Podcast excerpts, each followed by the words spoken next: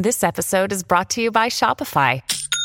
Forget the frustration of picking commerce platforms when you switch your business to Shopify, the global commerce platform that supercharges your selling wherever you sell. With Shopify, you'll harness the same intuitive features, trusted apps, and powerful analytics used by the world's leading brands. Sign up today for your $1 per month trial period at shopify.com slash tech, all lowercase. That's shopify.com slash tech.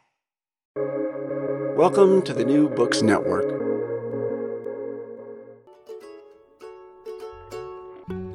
Hello, and welcome to Recall This Book. Today, uh, your hosts are me, lifelong sci fi fanatic and devoted Liu Cixin fan, John Plotz, and my friend Professor Pu Wang, author of The Translatability of Revolution from Harvard University Press, and recently tenured Associate Professor of German, Russian, and Asian Literature here at Brandeis.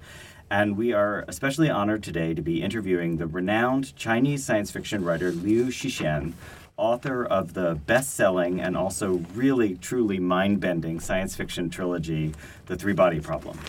Last year, my colleagues and I organized a one day conference about that work. And today, Mr. Liu is here at Brandeis to receive an honorary degree. So we are so pleased that he, in turn, has honored us with a visit to our underground uh, den. So, Mr. Liu, uh, hello. Uh, Neha Huanying. 你好。So, um, so Pu and I have written these questions together, but I'm going to ask them in English, and and Pu is going to translate uh, Mr. Liu's responses. So, let me begin with our first question When you began to be a writer, what sort of things did you write, and when did you begin to write science fiction? 我的这个写科幻的过程十分的简单，因为我到现在我只写过科幻小说，没有写过别的，也也也不会写。 So my experience of writing actually was quite simple. Uh, I only wrote science fiction. I started with science fiction and I ended up being a science fiction writer. so I started as a big fan of science fiction. And in that sense, I might be the first generation of Chinese writers who uh, engaged science fiction self consciously uh, which means uh, we wanted to become science fiction writers as such. Uh, here, I wanted to uh, uh, further clarify the differences between the fans of science fiction and the writers of science fiction. Uh, I was a big fan of science fiction, and that was a new uh, subculture uh, uh, in China. And I was the first generation self-conscious uh, uh, fans of science fiction. Yeah. But science fiction writers, of course, existed uh, much uh, earlier than uh, I started my work. Uh, but I think, in terms of a subculture of science fiction, uh, we were the first generation that uh, uh, uh, uh, generated that kind of se- uh, self consciousness. Yeah. Actually, Mr. Liu, I do have a follow up about that. That's really interesting. Can you talk about what, um, how you, how that subculture existed? Was it connected by magazines, or was there an online culture, or was it books that you read in translation, or books uh, by other Chinese writers? Like, what was the material connection that you had that, that made you a, a fandom, a part of a fan group? So I uh, started my uh, uh, uh, uh, fascination with science fiction when I was a primary school uh, student. That was still the final years of Cultural Revolution. Mm-hmm. So there was no uh, uh, uh, cultural landscape of media as we know today. Uh, and uh, there, there was not even the concept of science fiction yet in China. So back then, what I read uh, was the translated Chinese science fiction from uh, the 50s, the periods of early People's Republic, the early socialist period. That was a relatively uh, uh, culturally open era. Um, in the 50s, a lot of uh, Western science fiction works were translated into China. Those books uh, belong to my father, Mm-hmm. and during the Cultural Revolution, those books were no longer considered uh, uh, uh, orthodox enough, politically orthodox enough. Uh, so uh, uh, my father just put them uh, underneath the bed. So as a young boy, I just uh, uh, sneak under the bed and started to read those works. Among those authors, uh, Jules uh, Verne, uh, uh, George Wells, uh, and uh, also uh, Soviet uh, science fiction writers. No, yeah, Soviet science fiction. Interesting. Yeah. And uh, was that community, was that pretty much all boys who were part of that fandom, or boys and girls together, or men and w- young men and women? Who, who, who were the other fans of science fiction? So uh, this reading experience of mine was very private, very Mm, intimate. I see. Mhm. So I don't. Uh, back then, I didn't even want to uh, uh, uh, let others know I was reading uh, this kind of books. yeah. So, were, were there any other young boys, young girls uh, doing the same thing? Yeah. I don't know because uh, th- this kind of reading just made me like an isolated island. Right. Yeah. Yeah. Thank you. Um, so I think this second question is is related, but it's a question of what writers had an influence on you, and you just talked about how you came to know some of them, and then the related question is other artists, whether there were poets or painters or filmmakers, who also had that kind of impact that you're describing with Jules Verne or H.G. Wells. So um, I would like to divide uh, uh, the writers of great influence on me into two categories. One is the mainstream uh, canonical writers. The other is the group of science fiction writers. So uh, uh, when it comes to the first category of uh, mainstream canonical serious literature, the biggest influence was Golden Age Russian literature. Mm. Tolstoy was definitely uh, one of the biggest influences. Yeah. So uh, I once had an, a misunderstanding or mi- mis uh, uh, perception of uh, my uh, fascination with Russian literature. I uh, attributed this fascination uh, to the historical conditions because uh, in that era, uh, uh, Russian literature was quite dominant uh, uh, on the Chinese uh, cultural front, and uh, I. Uh, I once believed that uh, my love for uh, uh, Russian Revolution, uh, Russian literature, was also part of uh, uh, uh, this uh, cultural uh, uh, movement. Um, but why uh, uh, uh, uh, think again? Why look back again? Um, the most intensive literary reading uh, uh, of mine uh, started to take place during my middle school and high school years. That was already the the, the the the beginning of the age of reforms of opening up. Uh, a lot of Western uh, uh, literary works were introduced, translated into China, including a lot of uh, uh, Western European and North North American works, in addition to Russian works. So. Uh, uh, taken uh, if we, we, we take this into consideration, then probably my my love for Russian literature, especially Tolstoy's huge influence on me, is attributed attributable sim- simply to my personality. Yeah, so that is so fascinating. I'm I'm reading uh, War and Peace right now, and uh, you know, it just remembering the capacity to build the world, like the way that Tolstoy creates the war spaces, the peace spaces. They seem to be disconnected, but then they're together. Eh, Can you talk more about how Tolstoy, how you compare your own work to Tolstoy? That makes a lot of sense to me. The same here. Uh, my favorite Tolstoy is also War and Peace. Ah, okay. That's the biggest influence on me. Uh, I, I think there are two two reasons why I love War and Peace so much.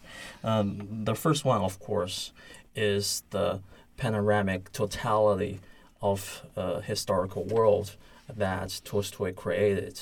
That kind of grand narrative is simply powerful for me.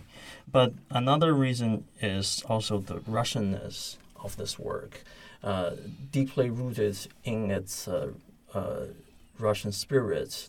Uh, there is a sense of profundity that really overwhelms me. Mm. In my later work, uh, there are always echoes and shadows of uh, Tolstoy's War and Peace, but uh, uh, uh, for me, these are simply, simply very, very uh, uh, uh, uh, uh, low-level uh, parodies uh, Mm. that cannot even begin to Mm. match Tolstoy's profundity. Okay. So I think that connects the final part of that question is about philosophy or spiritual writing. And in a way, you've described Tolstoy as having a philosophical effect on you, but other but whether there are other writers of philosophy or Before going to the question of uh, philosophy and Mm. spirituality, I want to go back to the question of filmmaker. Mm. Kubrick Mhm. is my favorite. Of course, 2001 is a classic. I love, but uh, all, all of his works uh, have a lot of influence on me. Correct me if I'm wrong. I think uh, uh, this year is the 60th uh, anniversary of the making of t- 2001. I think so, yeah. Yeah. Yeah. so. For 50th, yeah. 69? so uh, for for a fan of science fiction like me, uh, this film is uh, has the status of as the Bible. Yeah. So last month uh, in Beijing, Mm. uh, uh, together with many other uh, uh, science fiction writers and critics, uh, uh, I saw the digitally repaired version of uh, 2001. Yeah, yeah, I just saw it too Yeah. with my daughter. Yeah. Yeah, uh, and all of us Yeah. were like uh, pilgrims, Yeah. not just um, uh, moviegoers. Yeah, yeah, yeah. Uh, So I have uh, um, many poets and uh, uh, uh, uh, paintings, uh, uh, painters that I admire, but in terms of influence, uh, they cannot compare to uh, what I have just mentioned. Okay, great. Um, so now uh, uh, let's turn to the question of uh, philosophy and Mhm, spirituality. In terms of religion, uh, I'm, a, a, I'm an atheist, so I don't think any uh, religion has a particular uh, bearing on me. So let me focus on the, the philosophical influence uh, uh, I've received. S- um, philosophy has a profound uh, uh, uh, impact on me because, uh, in my view, uh, if we compare science uh, and philosophy, which one is closer to science fiction? Actually, philosophy is closer I'm with you. I'm with you. fiction. Okay. So if we take science as a worldview, then according to this worldview, there's only one single image of the world. Uh, but philosophy is entirely different. Uh, every philosopher has his or her own world picture, and every world picture is so different from the other. So if we have an alien coming from outside this universe, they're gonna totally be puzzled by the debates between uh, our philosophers because it doesn't feel like they are talking about the same world. So in this regard, philosophy is closest to science fiction um, because uh, different writers of science fiction are striving to create different uh, world images of social formation, of history, of the universe. Of course, uh, the way I receive influence from our philosophers might be different from uh, uh, uh, uh, other people's pursuit of philosophical insight. For others, they might want to find um, the truth in a philosophical discourse. But for me, uh, every philosophical discourse uh, uh, uh, will be uh, judged by one standard that is whether it's interesting, whether there's a story to tell. Uh, so, uh, a, a, a really curious outcome of this is that um, some uh, radically opposing uh, philosophical schools have equal influence uh, on me. Uh, for example, idealism, of course, is so vastly different from uh, materialism. Materialism, But yeah. for me, they are both uh, uh, sources uh, of inspiration. So I think this connects actually to our next question, which is about the Chinese term Kehuan, is that an, a, which is an acronym meaning science and fantasy. So the question is about science as a concept or a discourse. Um, it can refer to a discipline of national sciences, but also it designates the method shared by disciplines. And Mr. Liu, I think this is what you were just talking about with positivism or empiricism in science. And it also means a worldview, a way of thinking, uh, and reasoning, and of modern enlightenment. But, and this is important for science fiction, it is sometimes confused with technology, um, which creates its own kind of world picture. So, as an engineer, as a science fiction writer, living in this post Einstein technological world, what is your sense, what is your definition of science? uh, this is indeed a very complicated issue, especially when it comes to science relationship with technology. Technology, yeah. First off, uh, technology precedes science. Uh, way before Mm, mm-hmm. The rise of modern science, uh, there were uh, uh, so many uh, uh, technologies, there's so many uh, technological innovations. But today's uh, te- te- technological uh, saturation is uh, deeply embedded to the development of science. Mm-hmm. So basically, science uh, contem- in, in our contemporary world, science sets a glass ceiling for technology. So the, the degree of uh, uh, technological development is predetermined by the uh, advances of science. Uh, but what is uh, remarkably interesting here is that uh, how uh, technology becomes so uh, uh, interconnected with with science. Mm-hmm. In in ancient uh, Greek world, um, science develops uh, uh, uh, out of logic, out of reason. There's no kind of reliance of science on technology.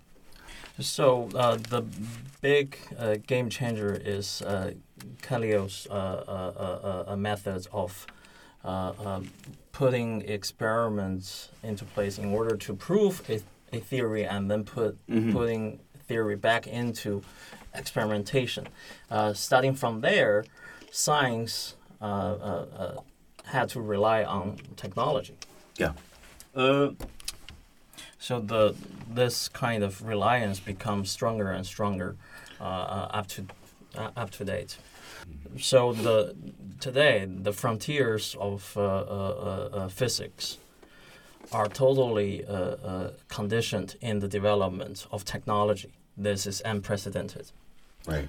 Uh, So um, back in China, uh, there has been a huge debate about whether we need to build a new uh, accelerator. Uh, but the investment on this uh, uh, construction uh, uh, has a uh, price tag of uh, uh, 100 billion RMB. Mm-hmm. So, but uh, what you can get with uh, today's uh, technological uh, accelerator uh, is still far, far away from uh, what you need for a uh, uh, experiment uh, uh, in the most advanced physics. Yeah. The difference is uh, uh, uh, uh, 11 zeros. Yeah. So uh, there is a kind of uh, poetic nickname for this difference that is uh, a desert of physics. Mm, mhm. So uh, because this huge gap, the most advanced theory of modern physics cannot be verified Right. or uh, uh, disverified. Therefore, uh, this is a major symptom of uh, science Yeah. reliance on technology. I know we have so much to talk about, but it would be really interesting to think about mathematics in this respect too. Whether you think of mathematics as among the sciences or in a kind of uh, uh, perpendicular relationship, because mathematics doesn't need that kind of empiricism. Like people do math by computers, but mathematics, it's interesting to think about do you think of math as among the sciences or sort of next to the sciences? It's it's curious to to see uh, which side uh, we want to be because some people will say uh, mathematics does not belong to science. But even if we say mathematics is part of uh, uh, uh, science, uh, mathematics is an exceptional case because uh, it does not rely on technology. So, uh, the, following up on the science reliance on technology, uh, I would like to point to a a very paradoxical uh, phenomenon. So right now we can see uh, uh, technology is based on the, the advances of uh, science, and science uh, has to rely on uh, uh, technology for self verification. Uh, if there is there there there have has ever been a kind of a really good uh, uh, uh, circularity here, uh, I would like to say that's the golden age of modern uh, uh, physics in the early uh, uh, 20th century. Mm-hmm. But we have today, uh, what we have today might be a vicious circle. Mm. Uh, that is, uh, actually, science and technology are mutually limited by each other. And I would like to even put it uh, in this way they are mutually locked by each other in their own development. So, if we compare uh, uh, uh, uh, science as a fruit tree, uh, those uh, uh, fruits uh, that are within our reach are already picked. Yeah. So the most, uh, the the most important, the most uh, uh, pioneering part is totally beyond our reach. Yeah. So what what, what can we do? We we then uh, turn to information and communication. Yeah. Beyond information and communication, it seems to me uh, there's no uh, breakthrough uh, in our near side. So, is there a way to um, think about that vicious circle from the outside? Is science can science fiction itself have a role to play in changing that locked relationship? In other words, is there just like a different way of thinking about it? Uh, you've assigned uh, a mission uh, of science fiction that is too sublime, too Superman. solid. Superman. Uh, I continue to see science fiction as part of uh, uh, popular culture Mm-hmm. if it can help uh, the humans, if can, uh, if it can help the readers open up uh, their horizon, um, inspire them to explore even more. Uh, that will uh, that would be a huge success already. Okay, yes. so I think this relates to our next question, which is the second element of the term, uh, Kehuan, that is fantasy. Um, so the question would be about the relationship between fantasy and the real, or the word realism, which is obviously a key part of modern fiction. And so the question would be about realism and your does realism have a role in your literary formation? Do you think of science fiction as a form of realism? Um, my personal view is that uh, there should not be just one single paradigm for science fiction. There should be uh, various kinds of science fiction. So, of course, uh, uh, some writers will use science fiction, uh, will use the the, the, the, the element of fantasy uh, to allegorize reality, to be critical of reality, and to ref, uh, represent and reflect upon reality. Uh, this kind of science fiction uh, uh, gained a uh, uh, gained a, a particular term uh, in Chinese. Chinese critics uh, uh, uh, uh, like to call this kind of science fiction as science fantasy realism.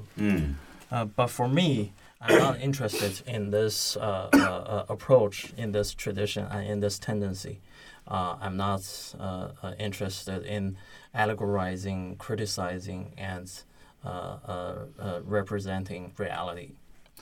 Uh, Uh, for me, the most valuable, the most precious uh, part of uh, uh, science fiction uh, is that we can build a world entirely based on imagination.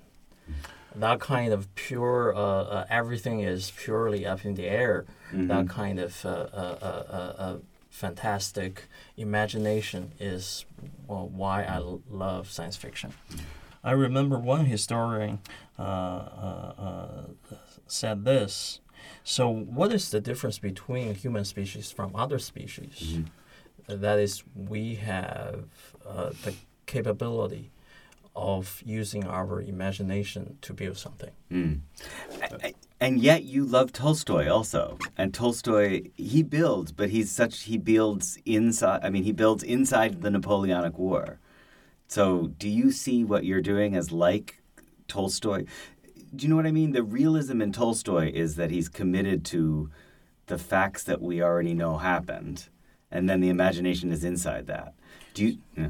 Uh, then let me tell you what, what uh, role realism uh, plays in my work. Mm. For me, realism is the platform, is the takeoff ground for my imagination. mhm. But uh, I start with realism, but my goal is to reach the the pure imaginary. Mhm.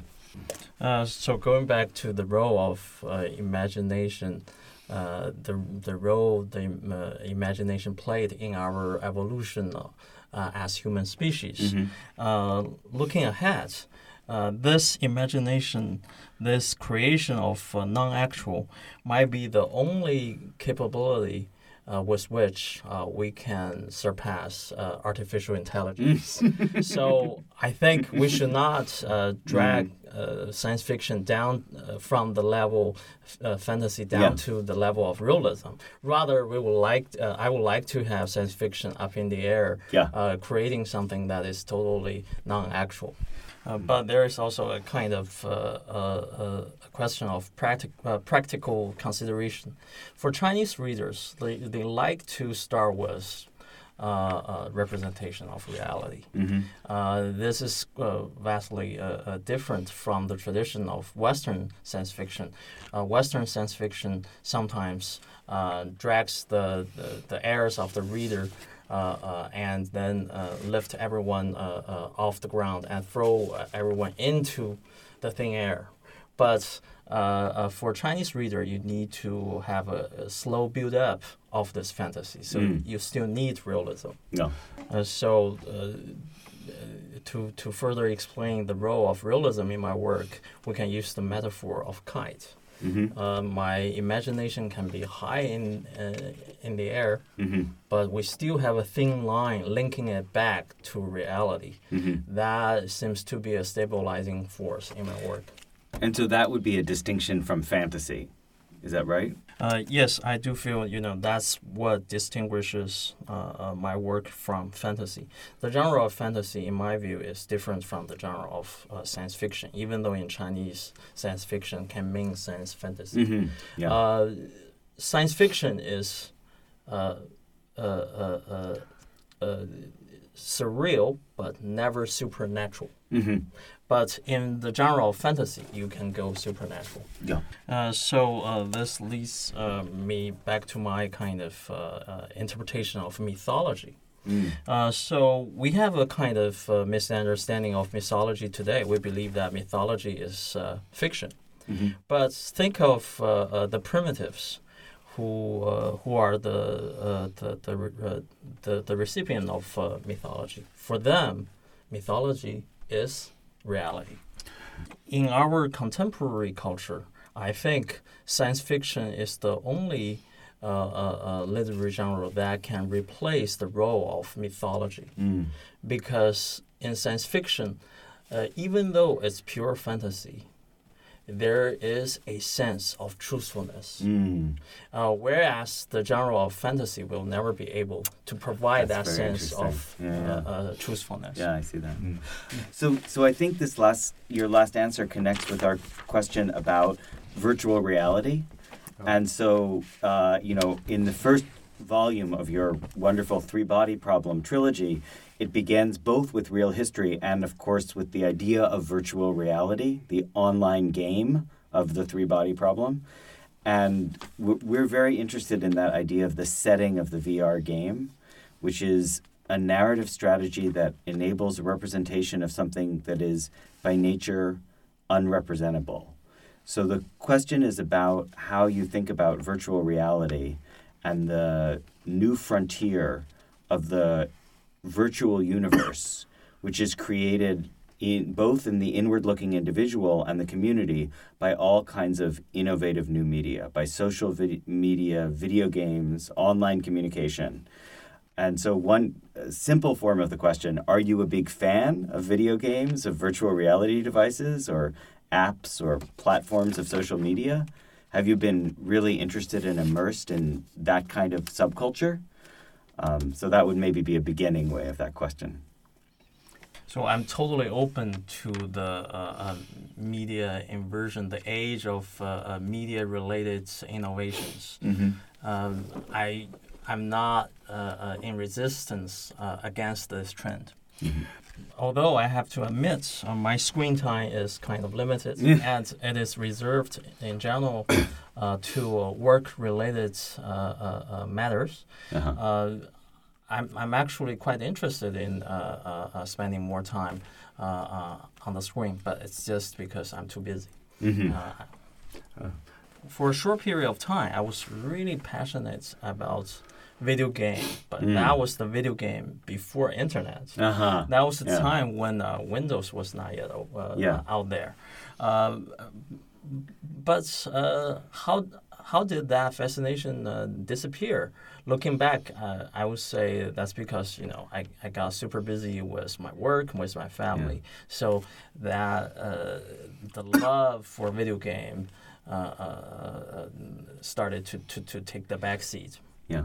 Uh, for me, I think today we need to pay attention to one uh, important tendency, a trend of uh, uh, information technology. Mm-hmm. Uh, the advances of information technologies uh, uh, create a new uh, uh, situation in which uh, many of our desires and needs can be met in virtuality Mm-hmm. or in the world of internet.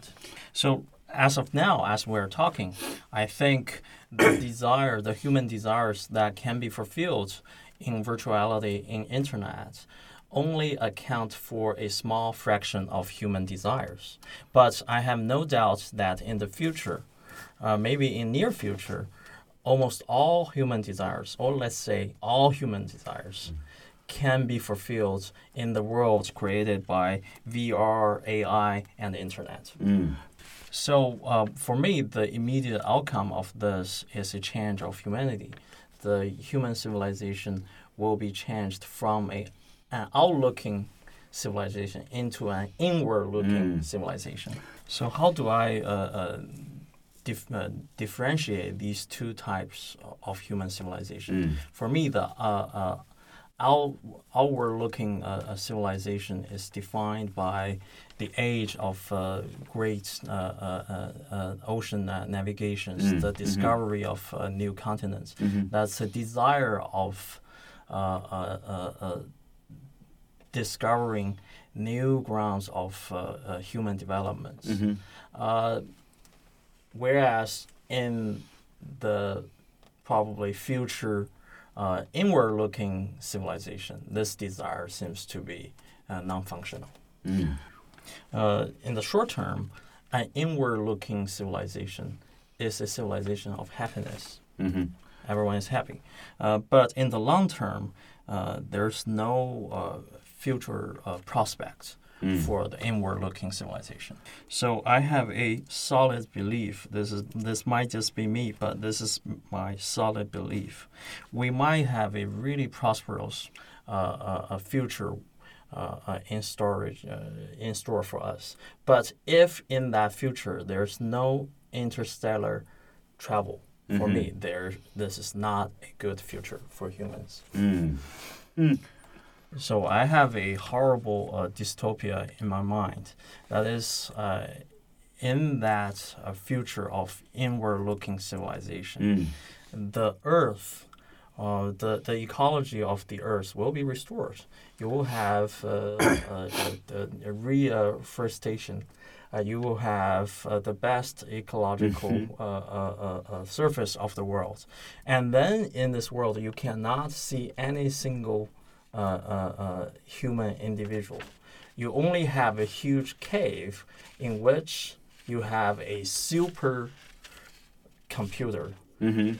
In that supercomputer live uh, 10 billion human beings, Mm, and mhm. these 10 billion human beings are happy. Mhm. And for me, this happiness is horrible. Mhm. We already have some signs uh, uh, uh, of that kind of life. Uh, let's take uh, any uh, big metropolitan cities.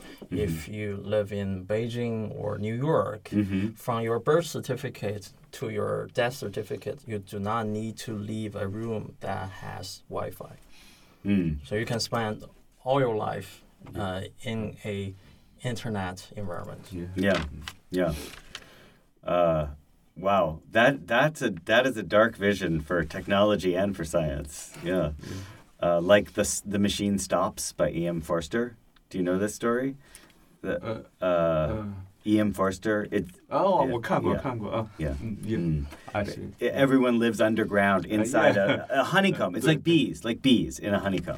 So think about it. Ian Foster, uh, the- his, his work, I think, is uh, is from uh, early 20th century. Yeah, yeah. It's already predicted. Yeah, yeah, yeah. Mm. Um, can we ask you a question about translation? So your masterpieces are read and interpreted all over the world. Non-Chinese speakers like me come to this work through translation. Um, and I've met your translator, actually, Ken Liu, uh, here in Boston. Um, during your early years, you read science fiction classics like Verne and Wells in Chinese translation. So the question is, how do you feel about being translated? Are you worried about things being lost in translation, or are you excited about translation as a second life, as something that would be gained in transcultural rewriting? Conventionally speaking, we believe you know there sh- there has to be a certain laws uh, uh, between two languages when we do translingual trans- uh, uh, translation.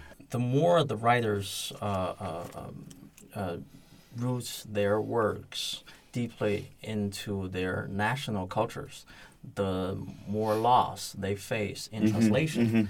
Uh, my example is Mo Yan, who received a Nobel Prize uh, uh, less a decade ago. Uh, I think you know to translate Mo Yan means you have to lose something, lose something that is truly Chinese. Uh, but in this regard, uh, science fiction is a happy exception I see. Yeah. because in China, science fiction is 100% uh, foreign uh, importation. So, for example, uh, many concepts we use in Chinese science fiction are originally uh, uh, uh, Western concepts, uh, Western words, Western terms, and therefore it's a little bit easier for our translators to bring them back to uh, Western languages. Uh, more important is the nature of science fiction as a form of uh, fictional storytelling. In a story of science fiction, uh, humanity always appears in its totality rather than in different nations. Uh, therefore, uh, in line uh, in line of this, we can follow. We, we can also say science fiction poses the questions uh, that are shared by the whole human community. Science fiction does not simply pose questions uh, that are unique to uh, a single ethnic group, one single community, or one single nation state. Uh, since science fiction responses uh, responds to the crises uh, confronting humanity as a whole, uh, science fiction becomes the uh, the a genre that is particularly suitable for transnational, transcultural communication. Uh, when it comes to my own work, I'm particularly lucky. Uh, and I'm luckier than most of uh, science fiction writers. So uh, I have two uh, uh, really wonderful translators. And so when my work uh, is in their hands, I can uh, assure you my work is not lost in translation. My work uh, gains a lot in translation. 呃，我 Yeah, so it, it's no exaggeration on my part to say that uh, uh, the literary quality of my uh, uh, English translation uh, is better than my original. Yeah. Uh, and uh, I don't. you- I don't believe that.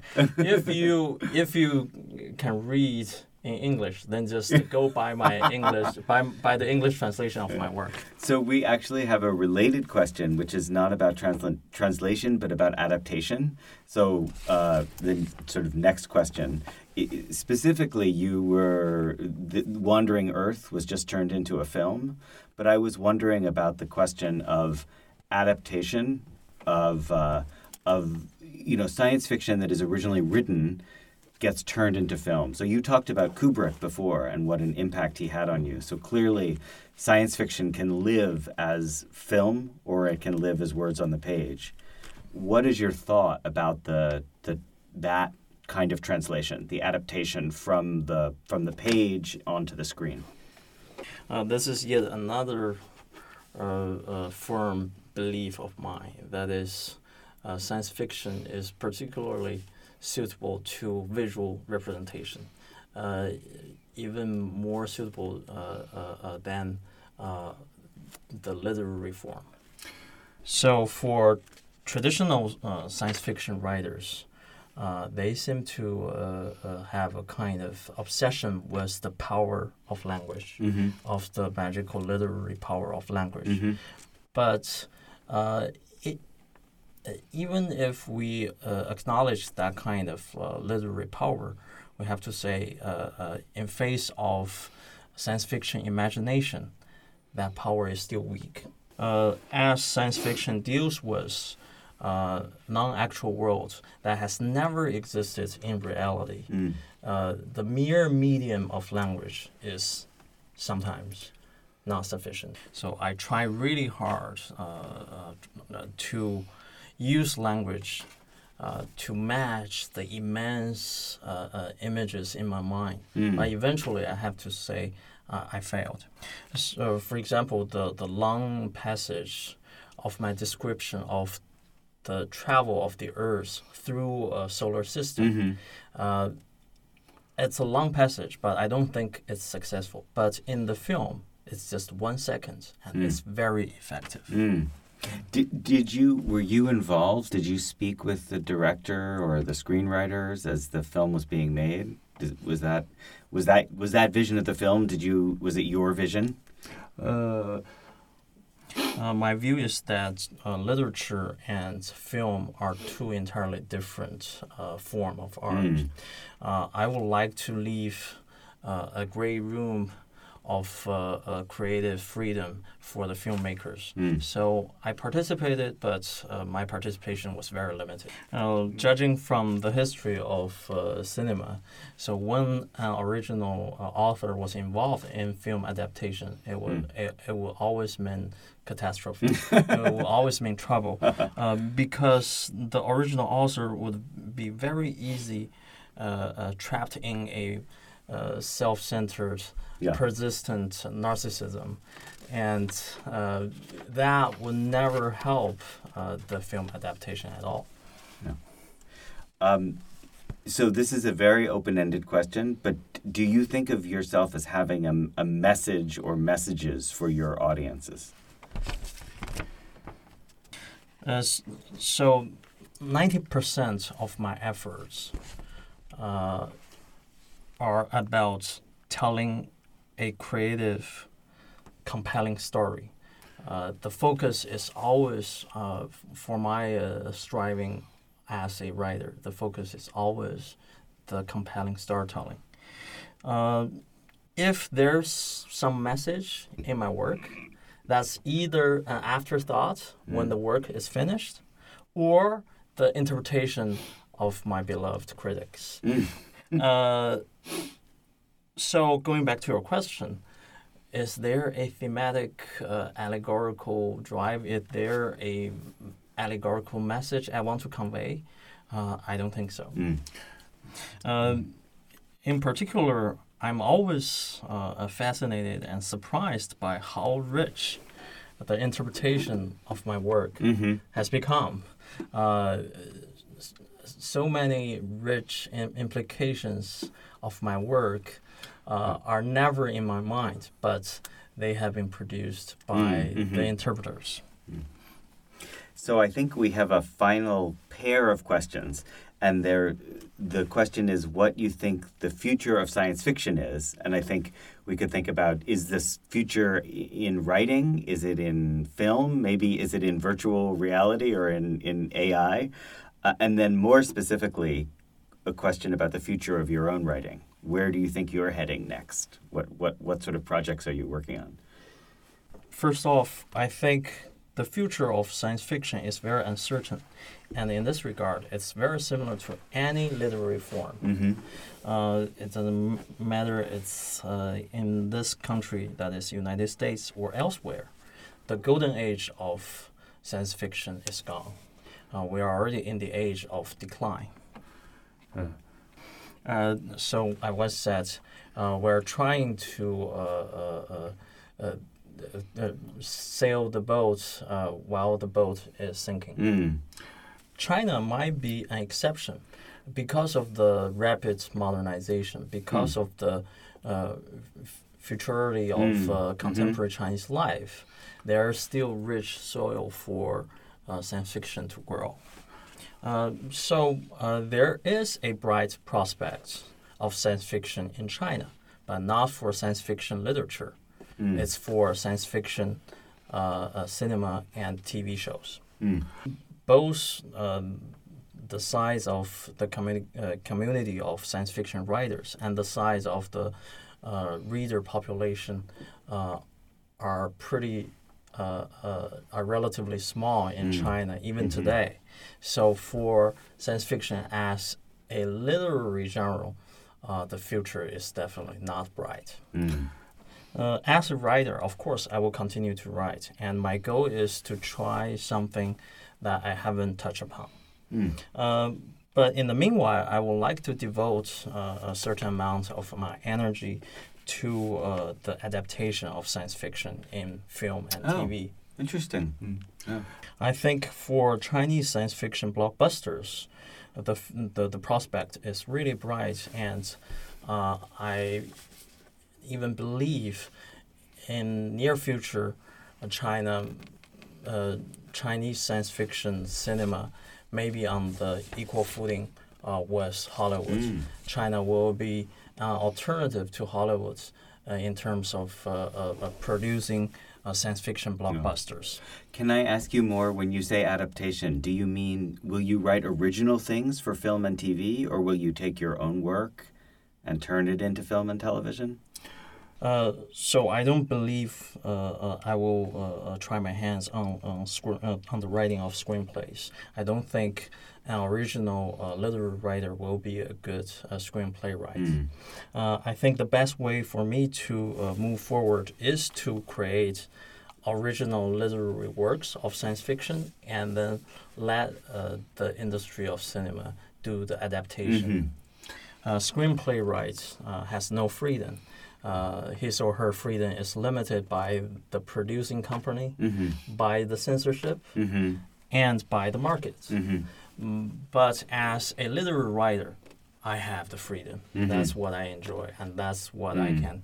Uh, uh, uh, uh, uh, I really detest uh, that kind of situation that every screenplay writes uh, finds him or, or her in.